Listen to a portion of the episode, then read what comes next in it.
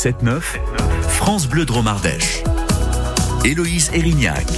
Il est 8h17. Ah, le reportage, c'est du vivant, de la promenade, de l'ambiance, des rencontres. Est-ce que c'est ce que nous vous proposons le samedi, le dimanche matin avec notre série Au fil de l'eau et Alexandre Vibard qui nous parle ce matin patrimoine. Le musée des Berthalets est installé dans un bâtiment costaud, un ancien moulinage de Mirabel et Blacon. Vous pouvez y découvrir des milliers d'objets et d'outils anciens qui nous racontent le passé agricole, industriel et artisanal de la région. Jean-Louis Grangeon membre de l'association des Amis du Musée, nous propose de visiter. Alors, bienvenue au musée.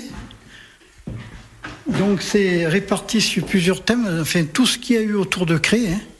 Enfin, on n'aura jamais tous les, thèmes, mais bon, je vous en présente quelques-uns. Donc, le, on est devant le premier. Et c'est la fabrication des cardes pour carder la laine, le coton, le bétail ou le chambre. Donc, un carde fini, vous voyez, c'est ça.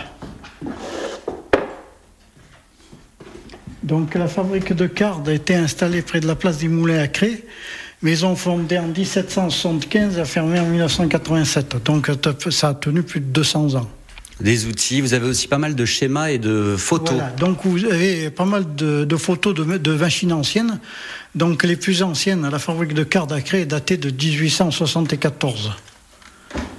Donc vous avez, euh, vous les avez en photo, vous voyez là. Je vois qu'il y a des outils aussi pour la, cordonnerie. Alors il y a quelque chose qui m'intrigue tout au fond, avec un vieux panneau téléphone public. Et alors là, on parle de, poste téléphonique vraiment euh, très ancien. À l'heure du téléphone portable, c'est assez marrant. Ah oui. Ah oui, ça c'est le, téléphone de l'époque hein, qui, était chez un particulier et il y avait marqué téléphone public euh, sur la façade. Donc euh, ici vous avez la cabine de gérante. Donc pour avoir la, et la communication, eh bien ici vous avez les magnétos. On envoyait un coup de jus sur la ligne et la gérante, elle décrochait, elle demandait le numéro euh, qu'on voulait. Et, pour la communication, on déplaçait des, des fiches, alors qu'après il y a eu les boutons comme vous avez là. Alors il y a un thème très important là-bas dans le fond, on va traverser euh, la salle. Alors on peut pas parler de tout, mais c'est pour ça qu'il faut venir faire la visite et prendre le temps de venir euh, euh, ici sur place.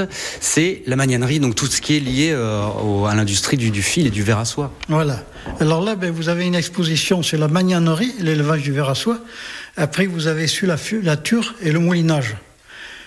Et le moulinage, ben, c'est ce qu'il y a eu ici jusqu'en 1986. Hein.